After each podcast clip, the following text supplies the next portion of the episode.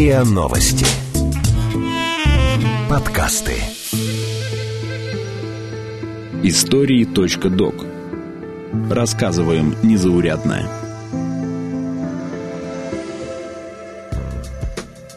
Откровения молодых ученых. Чем сегодня живет российская наука?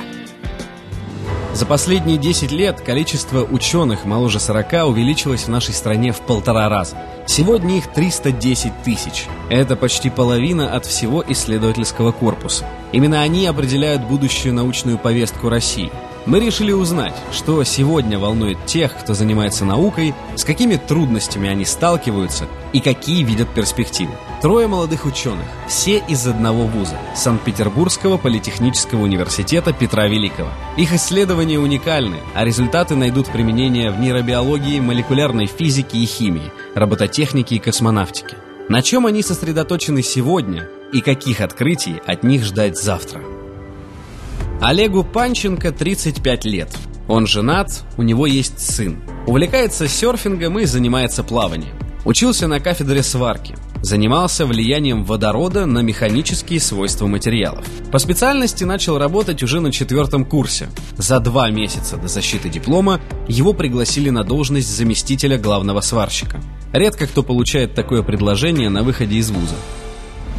И я подумал, ну не хочу я вот заниматься тем, что я буду перекладывать эти бумаги из одного места в другое и наберу определенный пул этих схем и чертежей, да, и буду из одного в другое перекладывать. И подумал, ну пойду в аспирантуру. Ну, поступил, меня очень здорово поддержал тогда один из моих учителей. У меня, в принципе, их много было. Но вот одному я на самом деле за это очень благодарен, Левченко Алексей Михайлович. Он сказал, идея здравая, давай. И так еще вышло, что я еще его тему начал не то, что начал, но продолжил, да, назовем это так. То есть мы там а, друг друга хорошо понимали в этой истории. Вот как-то так у меня получилось. А дальше аспирантура, она показала, что, во-первых, интересно, многое меняется.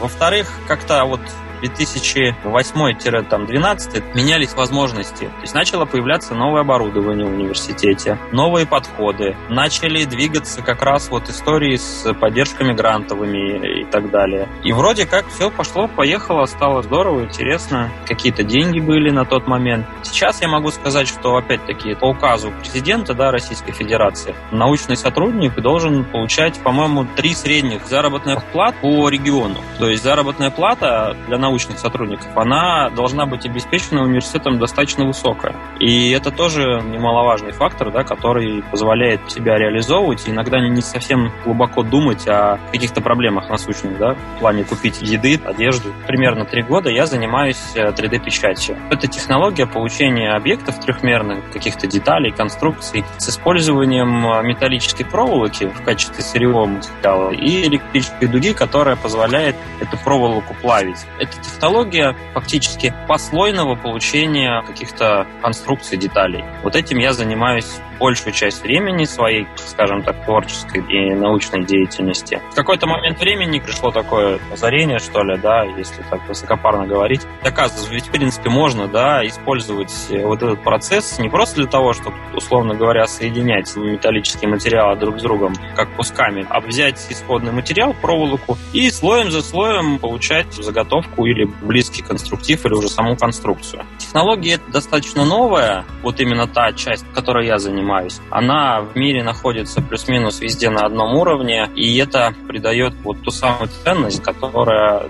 в том числе для нашей страны, там, для меня, имеет э, наибольший приоритет, что мы здесь находимся вот именно на передовой этого процесса. Где-то мы обгоняем, где-то, конечно, нам приходится догонять. То есть даже вот в этом процессе да, есть различные такие подпроцессы, назовем это так. То есть если программное обеспечение для данной технологии, оно вот в нашей стране не очень двигается, то, например, со стороны материаловедения, да, то есть именно самого материала, который мы получаем, мы на самом деле впереди. То есть в целом политех в части именно печати трехмерных металлических материалов, он первый вообще в Европе по публикациям высокорейтинговых журналах.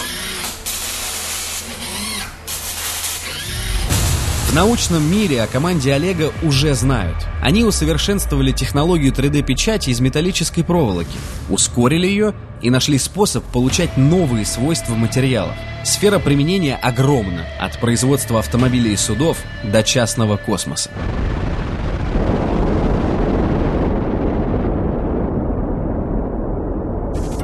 Есть в любом процессе получения металлических материалов, ну, назовем так, термический след. То есть это в основном скорость, с которой материал кристаллизуется и охлаждается потом. В нашем случае, когда мы вот разработали этот, назовем тогда, способ, мы попали в такую скорость охлаждения, которой никто раньше не был. Нельзя сказать, что она какая-то там очень большая, да, или наоборот очень маленькая. Она на самом деле при использовании лазера, а, она будет больше. Но мы попали в такой интервал, который никто не исследовал, и из-за этого получились такие вот интересные свойства. Буквально в конце лета у нас вышла статья вот тоже в высокорейтинговом журнале Materials and Design, где мы показали, что можно путем вот этой вот 3D-печати нашей получать материалы, пластичность которых в три раза выше, чем те, что получаются вот э, классическими способами. Все материалы так или иначе имеют какое-то количество там пор, да, или таких несплошностей внутри. У нас они из-за скорости охлаждения получились такими маленькими, что во время вот этого изменения, да, своей формы, когда мы mm-hmm. растягиваем или сжимаем, они не являлись концентраторами напряжения, то есть они не являлись местами, где происходит разрыв, а они являлись э, местами, которые закрывались, то есть эти поры и несплошности, они захлопывались, таким образом увеличивали площадь поперечного сечения материала и, так сказать, добавляли ему прочности каждый раз. Например, пластилин — это очень пластичная субстанция, очень пластичный материал, мы можем его долго вытягивать до тех пор, пока он не порвется. Если мы, например, возьмем какой-нибудь материал, как лед, он вот совсем не пластичный, он разрушается сразу. В целом, пластичность — это тот показатель, который используют конструкторы в своих расчетах, когда они копируют что-то. То есть, например, в автомобилях, да, при краш-тесте очень важно, сколько при вот этом сминании будет поглощено энергии. У нас, вот в случае нашей разработки, мы за счет увеличения пластичности в три раза, получается, что можем в три раза больше поглотить энергии во время вот этого сминания, во время вот этого удара. Поэтому я считаю, что направление на самом деле очень интересное, перспективное. Возвращаясь к автомобилям, это означает, что их можно будет сделать легче, они будут потреблять меньше топлива, да. Ну и в других отраслях логика может преследоваться та же самая. То есть самолеты легче, сюда Лабораторию основали в 2014 году. Олег руководит ей с 2017. Команда молодая. Последние годы это в основном студенты. Олег доцент и преподает в политехе. Кого-то подмечает на парах и приглашает в лабораторию. Кто-то приходит сам. Для студентов это шанс заниматься реальными проектами, выпуститься уже с опытом и научными публикациями. У нас лаборатория очень серьезно оснащена. Я бы сказал, что она оснащена лучше, чем, наверное, любое, наверное, предприятие вот именно в области сварки, которое можно у нас в Петербурге встретить. И у нас есть возможности такие, которых, ну, наверное, ни у кого нет в городе, по крайней мере. В области, например, сварки тренинг перемешан, у нас такие возможности, которых, может быть, и в стране нет ни у кого. То есть это то, что как раз для космоса и как бы интересно. Частный космос так к нам и пришел первый из этой истории. Они сказали, типа, ребята, а вот вы можете, типа, как Илон Маск сварить, говорим, да, можем. Мы действительно такие мультидисциплинарные. У нас вроде как к материалам близко, но на самом деле у нас и физики много, и вот последнее время мы еще роботами промышленными занялись очень плотно, и поэтому ребята ходят совсем разные. А другое дело, что их потом надо куда-то выпускать.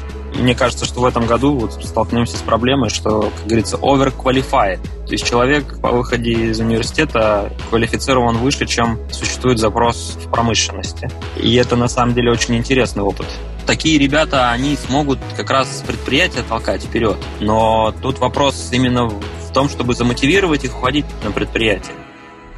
По мнению Олега, совещательные органы в СССР работали, но сегодня их эффективность под вопросом. На бумаге ничего не изменилось, но часто решение принимает один человек.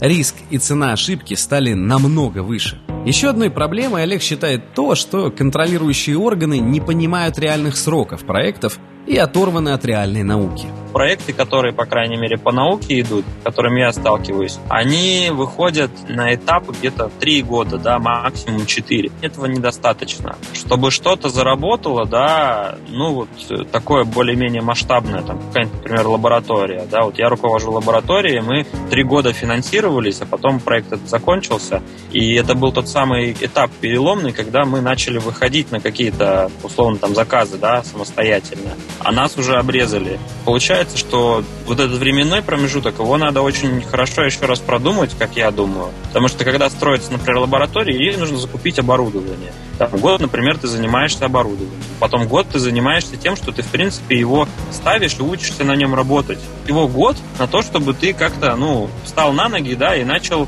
не просто там опять научную деятельность разводить, а ты еще должен пиар-компанию продумать для того, чтобы привлечь каких-то заказчиков или дополнительные деньги. И это все получается, что, ну, надо выходить на такие 5-7 лет вот промежутки. Зарубежные коллеги, они плюс-минус так и работают. То есть там проекты, например, как у нас, на год, на два я вот не встречал, кроме тех, которые нацелены на, например, там какой-нибудь интершип, да, или поездки куда-то там для взаимодействия с коллегами. Там, да, там можно на год, на два. Серьезных научных на год, на два не бывает. Но главная проблема – это плохо развитая связь науки и бизнеса. Можно придумать новую технологию, но непонятно, кому ее предлагать и куда внедрять. Российской науке есть что предложить экономике, но экономика не готова этими идеями пользоваться. Спроса нет. Другая проблема, да, это взаимодействие вот с большим бизнесом. В предыдущий раз, когда нас спрашивали, пытался объяснить, что вот есть там условно маленькие деньги, да, которые можно там каким-то образом привлекать там для своих маленьких работ. Но когда нужно масштабировать процесс в большие какие-то структуры, и он сможет работать по-хорошему только в больших историях, то здесь возникают большие проблемы, потому что тех же самых венчурных да, историй у нас в стране очень мало. Мне из-за того, что я заведую лабораторией, очень приходится серьезно крутиться, пытаться находить какие-то возможности, варианты заработать там для коллектива и для себя в том числе. И я взаимодействую много достаточно с различными предприятиями. Там ситуация такая, что если инвестор совсем частный, то ему сейчас проще вложиться в недвижимость, потому что срок окупаемости. А если он пытается там влезть в какую-то технологию, ситуация для него выглядит очень высокорискованной, да, потому что непонятно, шарлатан не шарлатан предлагает, это первый момент. Второй момент. Никакой особой поддержки для частных компаний в плане там, налогов или чего-то такого ее нет. То есть есть вот у нас фонд содействия инновациям, да, который денежки какие-то выдает, но там тоже там проекты на год, на два, и деньги такие, что на них, ну, они могут какую-то часть фонда заработной платы поднять, но не больше. То есть для нормального проекта этот кот наплакал. И получается, что частному бизнесу ему вот пока не интересно ничего, кроме торговых площадей и постройки э, очередного муравейника, да, где-то там за МКАДом или за КАДом, это уже как бы отдельный вопрос где. Вот и все. Вот такая какая-то картина. На самом деле это ситуация, которая существует, но в любом случае я опять-таки своим примером стараюсь показать, что это не означает, что она патовая, да, что в ней нельзя работать. Опять-таки, вот э, лаборатория да, легких материалов и конструкций, она достаточно неплохо работает, и нам удается находить э, частные заказы. То есть мы не только на государственных деньгах живем, но и на тех деньгах, которые нам платят какие-то компании за работу. В общем, я хочу сказать, что соотношение не сказать, что там в пользу государства. Ну, я имею в виду, если брать именно в процентах. То есть э, бывает по-разному. То есть этот год, например, очень много было как раз проектов, направленных на внебюджетные какие-то поступления. Прошлый год я бы сказал, что мы больше, конечно, на государственных деньгах существовали. В общем, работать можно, и это проблема-задача, которую просто надо решать. Олег хочет создать среду, в которой будущий ученый смог бы развиваться по понятному пути. От студента до кандидата наук и дальше. Сегодня эта система несовершенна. Среда формируется, и он хочет приложить к этому руку. Ну и второе, это вот уже сугубо научная история, это связано с трехмерной печатью. Нас уже видят, да, на мировой арене. Ну, хочется, чтобы не просто видели, да, но и иногда звонили и спрашивали, типа, а вот тут мы так вот, что вы думаете на этот счет? Максиму Максимову 35 лет. Женат, занимается спортом. Кандидат технических наук, доцент Высшей школы физики и технологий материалов Политеха Петра Великого. Вместе с коллегами Максиму удалось усовершенствовать метод производства твердотельных тонкопленочных аккумуляторов. Я работаю в Политехническом университете, совмещаю две деятельности. Это преподавательская деятельность и научно-исследовательская. Соответственно, я доцент и ведущий научный сотрудник фактически. В плане научной деятельности я работаю в области создания новых материалов. То есть работаю в области наноразмерных материалов. То есть это 10 минус 9 метра нано. Ну, то есть очень маленькие размеры, соответственно, приближенные к атому. Новые материалы – это тоже большое направление. Моя часть – это тонкие пленки, батарейки и аккумуляторы, литионные источники тока. Моя деятельность заключается в создании новых материалов и методов их синтеза. То есть я различными методами пытаюсь получить новые материалы, либо за счет того, что они уменьшаются в размерах, у них изменяются некие характеристики, которые важны, и мы пытаемся исследовать данные зависимости. Фишка нашего исследования в том плане, что метод молекулярное наслаивание, атомно-слоевое сождение, ну, в общем-то, название говорит само за себя, то mm-hmm. есть это очень маленькие слои, в теории это атомарные слои, которые последовательно друг на друга мы накладываем. Соответственно, метод позволяет достаточно четко формировать состав материала, ну и его, соответственно, конечные свойства, которые мы исследуем. Сначала на подложку испаряют реагент. Затем газом сдувают лишние молекулы с поверхности, а дальше распыляют другой реагент, в зависимости от задачи. Так, повторяя процесс раз за разом, можно нарастить аккумулятор нужной толщины. А меняя реагенты, можно создавать материалы с уникальными характеристиками. При этом он будет оставаться однородным, то есть монослоем. Научная группа СПБПУ единственная в России использует подобный метод для работы с литий-ионными аккумуляторами. Меняя различные химические реагенты, вы можете различные структуры создавать. То есть, например, оксид алюминия, оксид никеля, оксид меди, меди. Вот такие последовательные действия вы можете вот какой-то такой сэндвич создать фактически uh-huh. из материалов, который будет обладать какими-то свойствами физико-химическими. Когда мы переходим от э, компактного материала, ну, микронного размера, миллиметрового размера, к наноразмеру изменяются его физико-химические характеристики, свойства фактически. Все состоит из атомов. Соответственно, uh-huh. вот определенная последовательность этого атомов, если кристаллическая структура, она uh-huh. вот имеет одну кристаллическую структуру. И в зависимости от последовательности, упорядоченности этих атомов э, различаются и свойства материала. Фактически мы можем получить один и тот же материал с одной и той же химической формулой, но разной кристаллической решеткой, которые uh-huh. будут обладать совершенно разными свойствами. И здесь разные методы, разные подходы по получению, они влияют вот как раз-таки на особенности материала. Еще одно преимущество этого метода – аккумулятор может быть частью прибора или конструкции, то есть можно распылять и наращивать аккумулятор прямо на поверхности, например, кардиостимулятора или процессора. Потенциал такого метода трудно переоценить. Например, это какой-то микрочип. То есть мы на микрочипе, предположим, методами микроэлектронной техники наносим аккумулятор, mm-hmm. который является питанием этого чипа. И, соответственно, он автономно производит вычисления потихонечку. Все устройства, им нужен источник питания фактически это кардиостимуляторы, интернет вещей. В зависимости от размера, то есть это чип, сенсор и так далее, он может быть разный. Химический источник тока. Может быть он автономный, может быть запасной, чтобы информация не стерлась и лежала какое-то время для того, чтобы ее перекинуть на какой-то ну, съемный носитель и потом обработать уже. То есть разное применение, но суть заключается в том, что данным методом можно сделать аккумулятор в самом устройстве. То есть это устройство будет с аккумулятором. Почему Максим занимается исследованиями? Мотивация самая что ни на есть научная. Ему это интересно. Сегодня в России у ученых есть возможность заниматься тем, что действительно захватывает. Мне интересно. То есть я занимаюсь тем, чем мне интересно. Я пытаюсь понять какие-то вещи. Иногда даже это получается. Фактически мой двигатель это все-таки интерес. Все-таки получение новых знаний. Человек, в моем понимании, он всегда учится. Если он не учится, он стоит на месте. Я всегда всякими нано-вещами интересовался, поэтому и сейчас этим занимаюсь. У меня дипломы были различные, там магистрские, бакалаврские, вот в плане наноинженерии, наноматериалов. И вот когда я стажировку проходил, в общем-то, я попал в лабораторию, как раз которая занималась поиском новых материалов и исследованием их электрохимических свойств, ну, соответственно, применением в аккумуляторе. Получилось так, что часть моей кандидатской, она была вот по аккумуляторам, и дальше, в общем-то, это направление, оно стало быть популярным, в принципе, имело финансирование и поэтому данные работы продвигаю. У Максима есть студенты, которые уже с третьего курса в проекте и устроены в ВУЗ на научную ставку. Они и учатся, и занимаются наукой, и зарабатывают. На выходе такого студента уже знают в научной среде. У него уже есть опыт, публикации, достижения. Он конкурентно способен.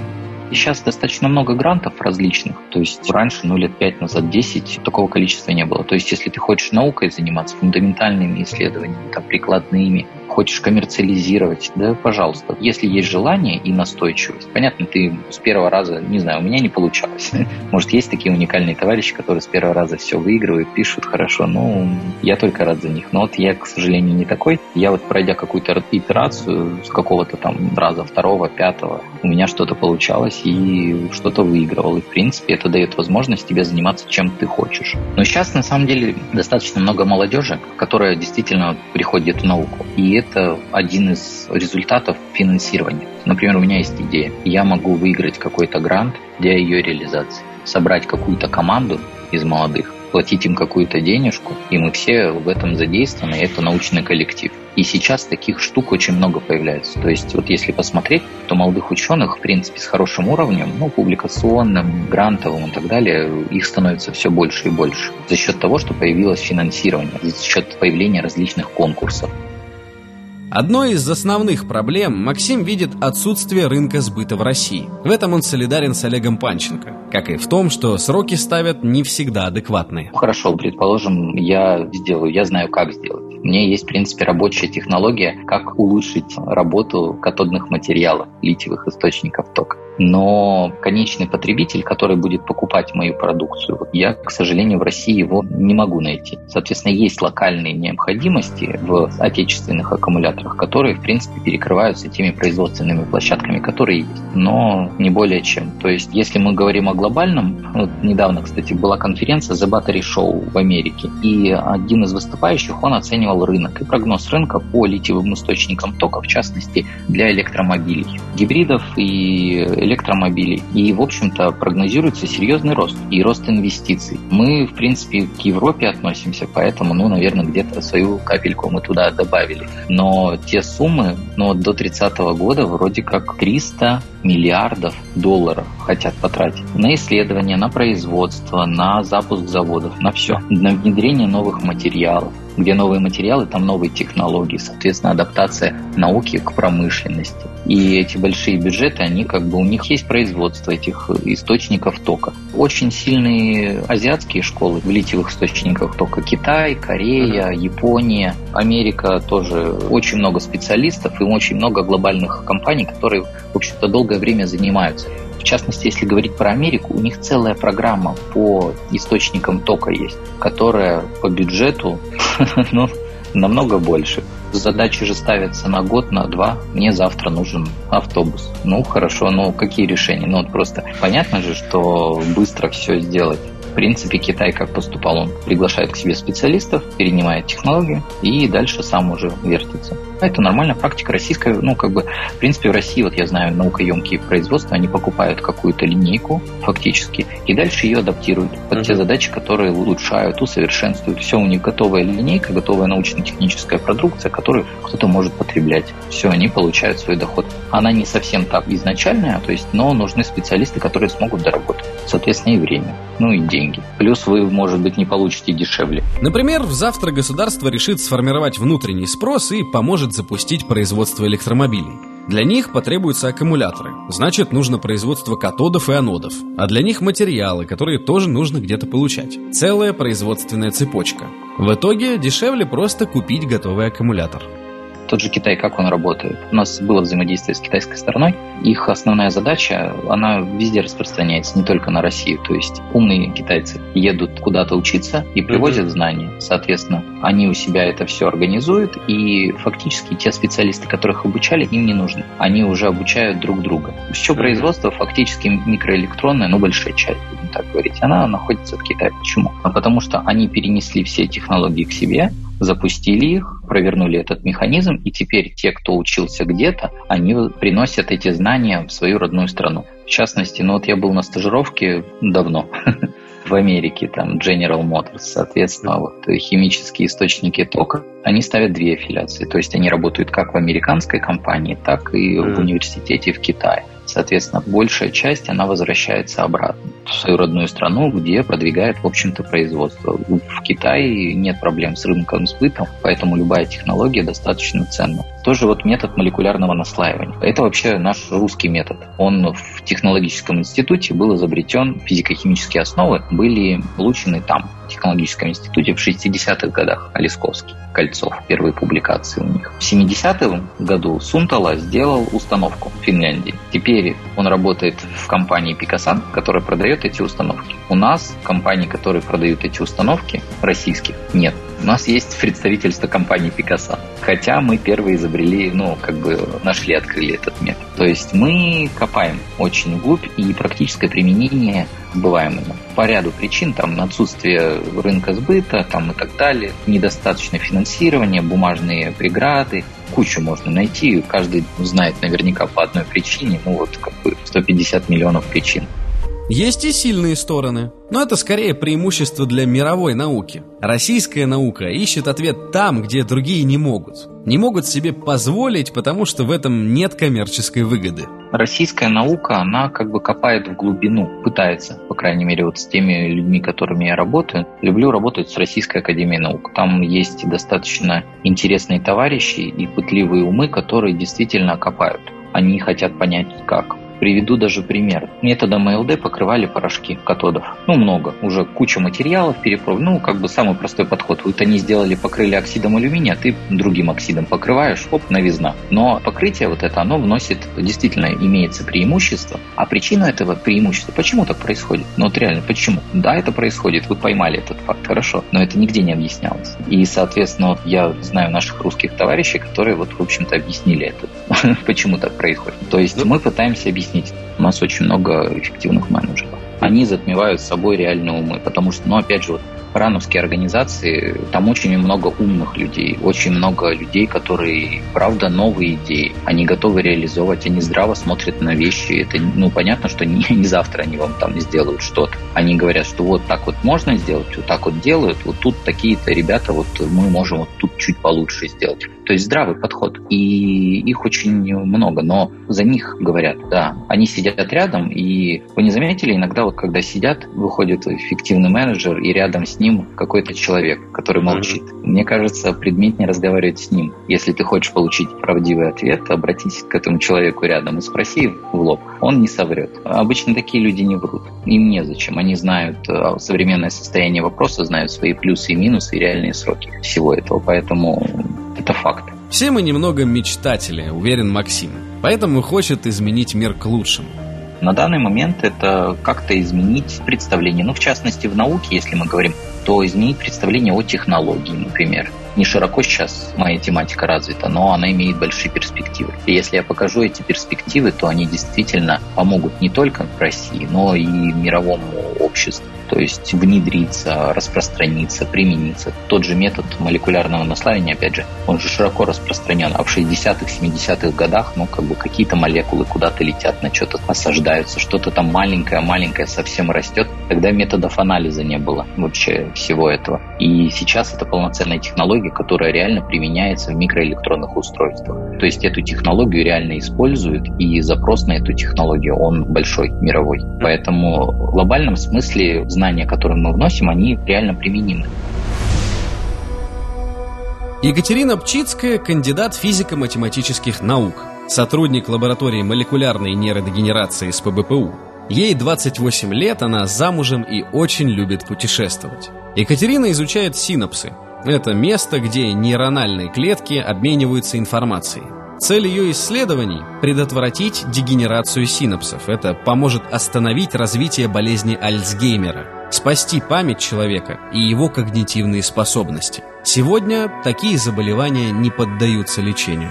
Я занимаюсь нейробиологией. Нейробиология, она очень, на самом деле, большая наука. Если вот посмотреть на какой-то агрегатор статей, там, допустим, Скопус, базу знаний, то там идет отдельно клеточная и молекулярная биология и отдельно нейробиология, то есть наравне там с физикой и так далее. То есть выделяется она прям очень такую большую область, потому что она от когнитивных вещей до молекул. Вот я занимаюсь на уровне молекул, то есть это какие-то очень базовые взаимодействия в нейроне, как они влияют влияют на места контактов нейронов, на синапсы, что происходит при болезни Альцгеймера. как эти синапсы деградируют, что мы можем сделать, чтобы это предотвратить. Именно на уровне там, молекул, там, единичных клеток. Иногда переходим на уровень чуть-чуть больше, изучаем уже там взаимодействие нескольких нейронов или отдела мозга. Но, в общем и целом, это такие очень базовые знания про то, как функционирует нейрон на уровне вот, практически молекулярном. Что у него там происходит, и что происходит плохого при болезни, и что мы можем сделать хорошего, чтобы стало ему лучше,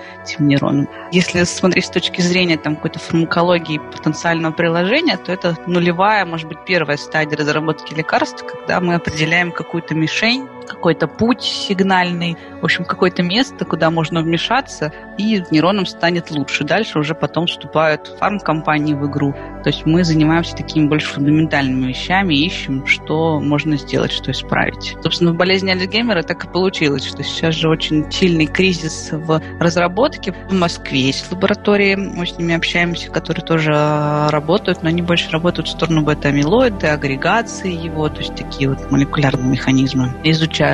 Сложно сказать. Мне кажется, в России по болезни Альцгеймера больше, наверное, по неврологии успехи на более высшем уровне, там, на уровне физиологии. На молекулярном уровне я бы не сказала, что на конференции по болезни Альцгеймера очень много людей из России представлено. Русских говорящих очень много, но они все выступают под другим флагом, я бы сказала так.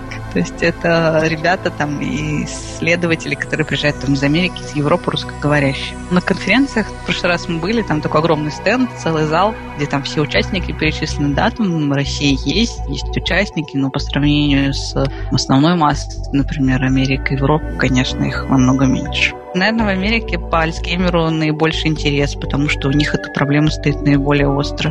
Как нам наш научный руководитель объяснял, что там есть поколение бэби-бумеров после Великой Отечественной войны второй, которые сейчас как раз очень близко к возрасту возникновения Альцгеймера деменции. Людей этого возраста очень много, и у них действительно стоит большая проблема перед обществом, что же потом делать. Потому что когда у человека начинается Альцгеймер, страдает не только он, и его семья, там дети. Это такая очень массовая проблема. И чем больше людей возрасте, тем больше людей с деменцией. Нужно что-то с этим делать. То есть там прогнозы очень такие пессимистичные, что там к 2050 году количество этих людей вырастет в разы, в десятки раз, а содержание каждого такого больного уход, он стоит очень дорого и приносит страдания не только этому больному, но и большому количеству членов его семьи. Почему Екатерина занимается именно этим? Нет какого-то сакрального смысла. Когда она училась в магистратуре, была возможность выбрать область исследований. Научный руководитель и лаборатория, которая занималась болезнью Альцгеймера, понравились ей больше всего. Я как-то всегда любила всякие эксперименты в детстве. Там у меня был юный химик, я прям вообще от него обалдела. От микроскопа, еще от каких-то вещей. Но потом я больше увлеклась физмат науками. Я была в физмат-классе и училась, на самом деле, первые четыре года на радиофизике. Достаточно далековато от нейробиологии. А потом я поняла, что я не могу найти там качественный НИР в данном конкретном месте. Научно-исследовательскую работу. То есть студентов распределяют. Мне не очень понравилось. Я не поняла, куда приложить все эти знания, потому что 4 года было очень такой фундаментальной физики и математики. Uh-huh. Да, это хорошо, но научную работу я не смогла найти лабораторию по этой тематике, в которой мне было бы интересно. Делать диплом, как бы, потому что как надо делать диплом, но тоже не очень хотелось. И вот после это дело случая на самом деле. Потому что я писала диплом бакалаврский и на сайте наткнулась на объявление о том, что вот открылась новая лаборатория, они берут новую такую пилотную магистрскую программу. Ну и я решила свинтить. Конечно, все были не очень довольны, меня пытались отговорить, даже там на кафедре, на факультете вели со мной разговоры, что как так? Я говорю, нет, все, я хочу попробовать что-нибудь новое. Пришла в лабораторию, мне там понравилось. Такой достаточно был молодой коллектив. Видно, что какая-то жизнь кипит, что-то происходит. Тут важна именно лаборатория, насколько она продвинутая, что там вообще происходит, если люди там не пьют чай целыми днями, что-то делают, конечно, там будет интересно. Ее открыли по гранту 5100 2020. Думаю, вы знаете, есть такая программа, она закончилась в этом году, и по ней как раз возвращали ученых, эмигрировавших из России, там, куда-то за рубеж, построивших там карьеру, или просто зарубежных ученых ведущих,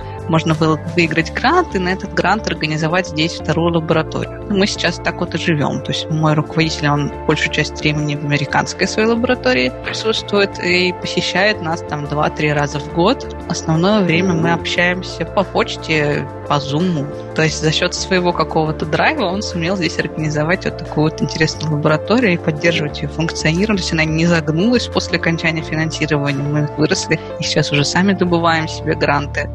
Сегодня ситуация изменилась. Несмотря на проблемы, молодым ученым интереснее оставаться в России. При должном желании они получат финансовую поддержку именно на те исследования, которые им интересны.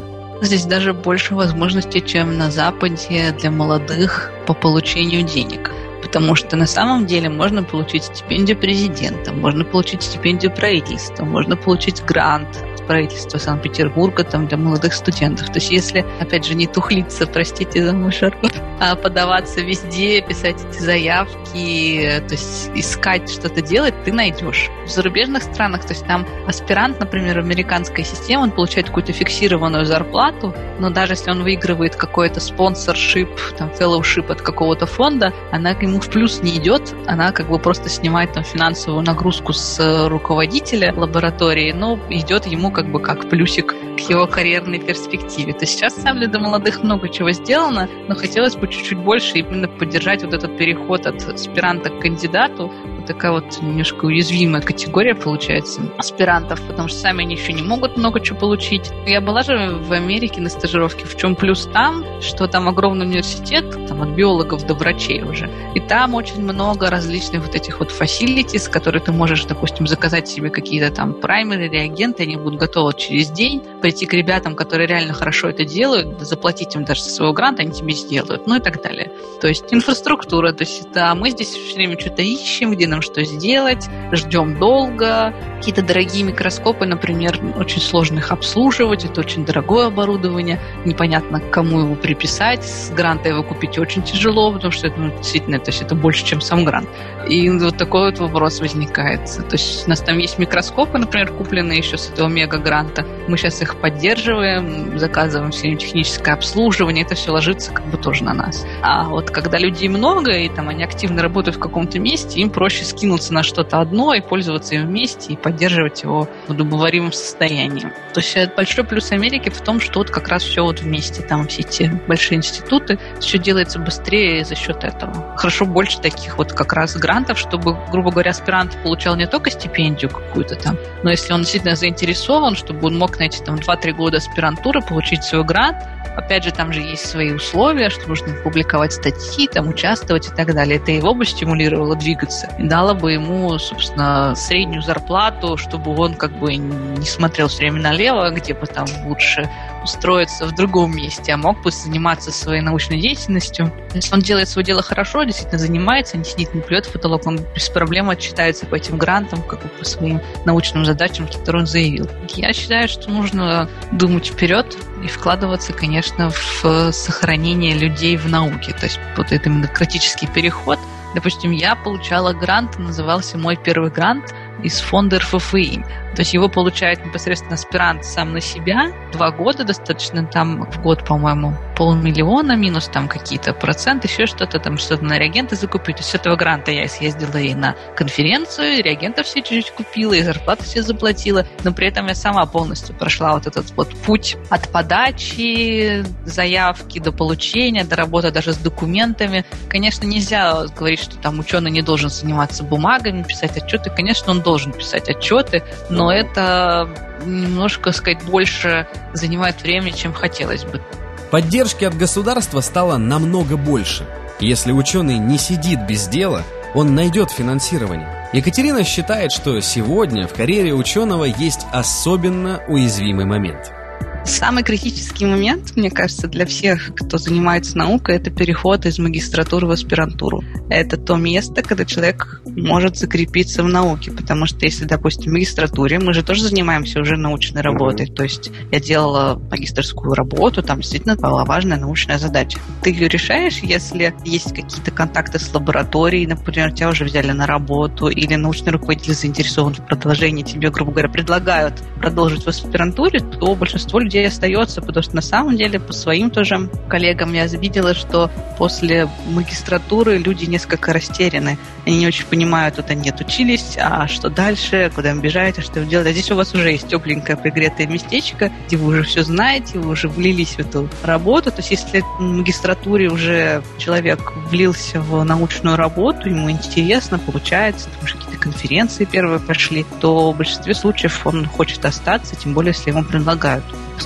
поступить в аспирантуру, что тут важно найти научного руководителя, который будет за вами присматривать. То есть это такой вот самый важный переходный момент. Второй момент, что у нас не так много, на самом деле, источников финансирования в России. То есть, допустим, тот же самый грант РНФ можно получить только два гранта. Один российский, а другой, допустим, с зарубежными коллегами, как у нас сейчас и есть. И чтобы его получить, нужно уже быть достаточно матерым ученым, с всякими цитированиями, еще что-то. То есть, опять же, два гранта на лабораторию это не так уж много, я бы сказала. Есть другие фонды РФФИ, то есть там тоже свои. Там гранты меньше, чем в РНФ, но опять там тоже есть некоторые ограничения по количеству. И всегда есть вопрос о том, как, собственно, это финансирование это быть. Нужно иметь какие-то валентности, свободные в лаборатории, допустим, кандидаты наук уже могут получать свои гранты, чтобы они тоже их получали. У нас сейчас так и получается, что у нас mm-hmm. два гранта на руководителя, потом люди, которые уже подросли, защитили кандидатские, они получают свои гранты. Мы вот все вместе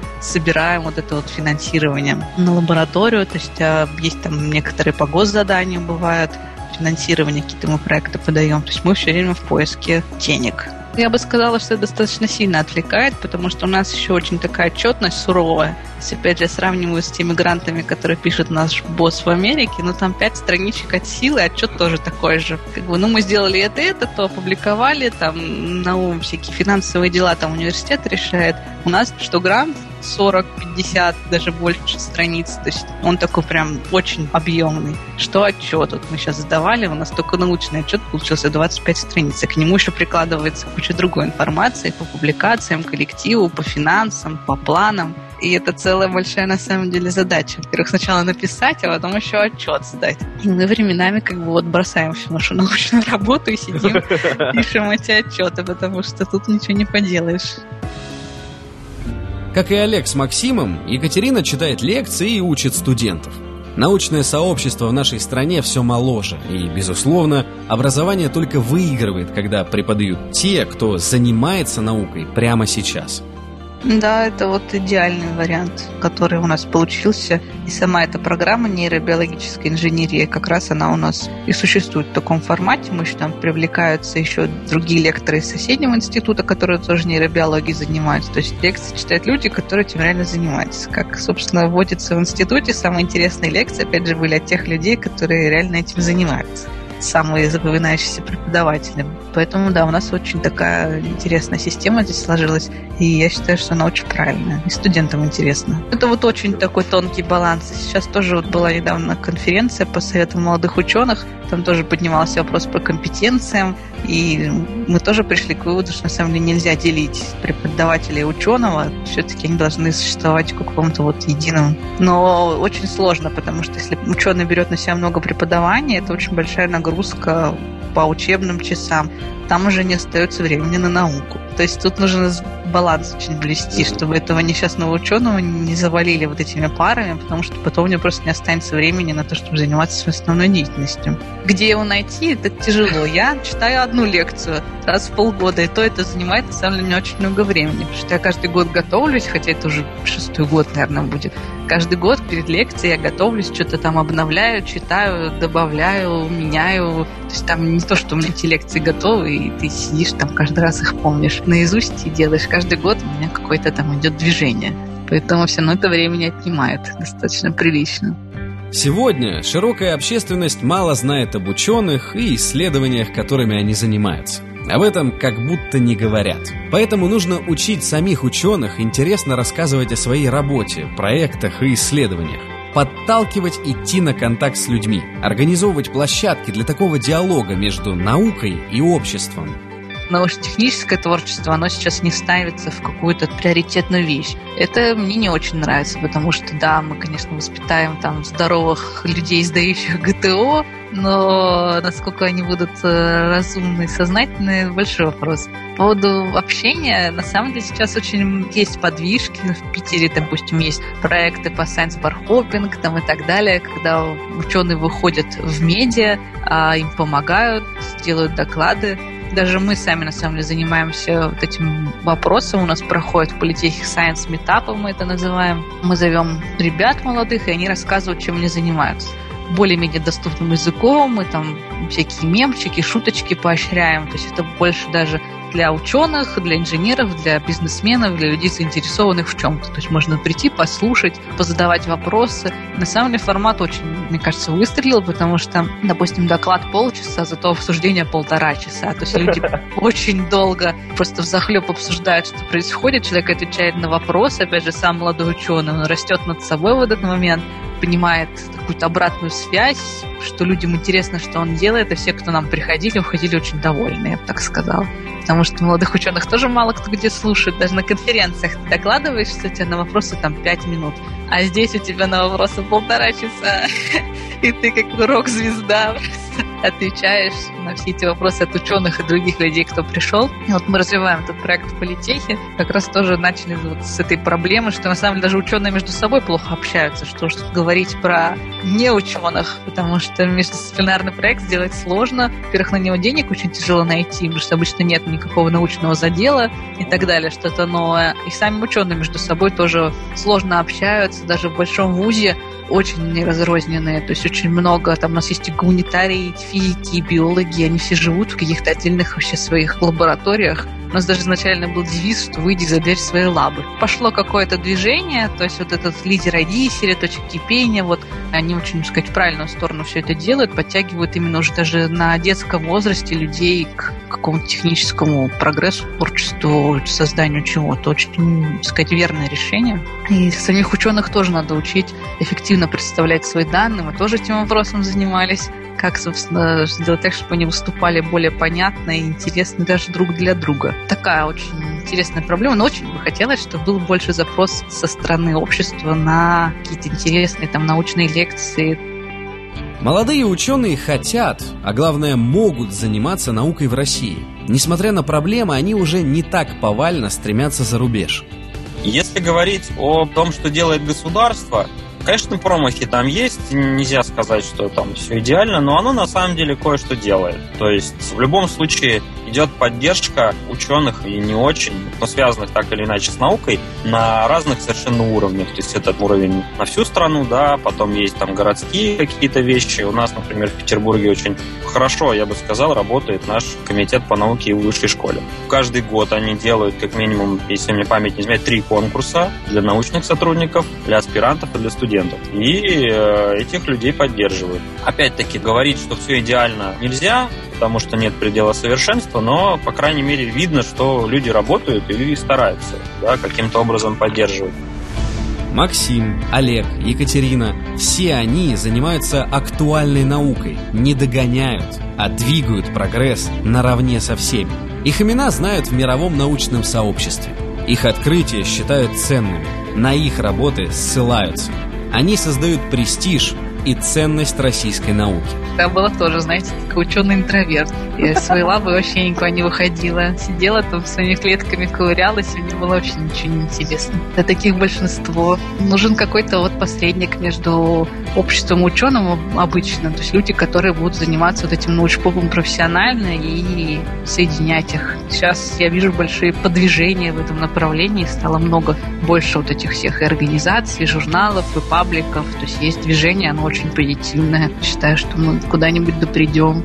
Есть пути решения. В принципе, есть пример, кем нужно быть для того, чтобы улучшить науку. Или стимулировать ее. То есть такие люди есть, их можно освещать. Я уверен, что есть люди, которые с хорошим интеллектом, что-то понимают в науке, имеют свои заделы знания, обладают лидерскими качествами, готовы выступать там на публике, кому-то что-то объяснять, доказывать свою правоту и так далее. Но их нужно действительно показывать, и нужно показывать не одного товарища против, а нужно как бы 50 на 50, там 30 на 40, что они есть, эти товарищи. И тогда, может быть, какое-то действительное решение произойдет. Нужен символ, нужен идеал, нужно действительно, ну вот как бы вот эти новости, мне заголовки не очень нравятся, то есть российские ученые опять что-то там изобрели, но это правильно. Если российских ученых как бы не будет, значит они ничего не изобретут. А сейчас они что-то улучшили, потом они что-то еще напечатались там где-то. То есть они есть. Хотя бы то, что они есть, это уже хорошо.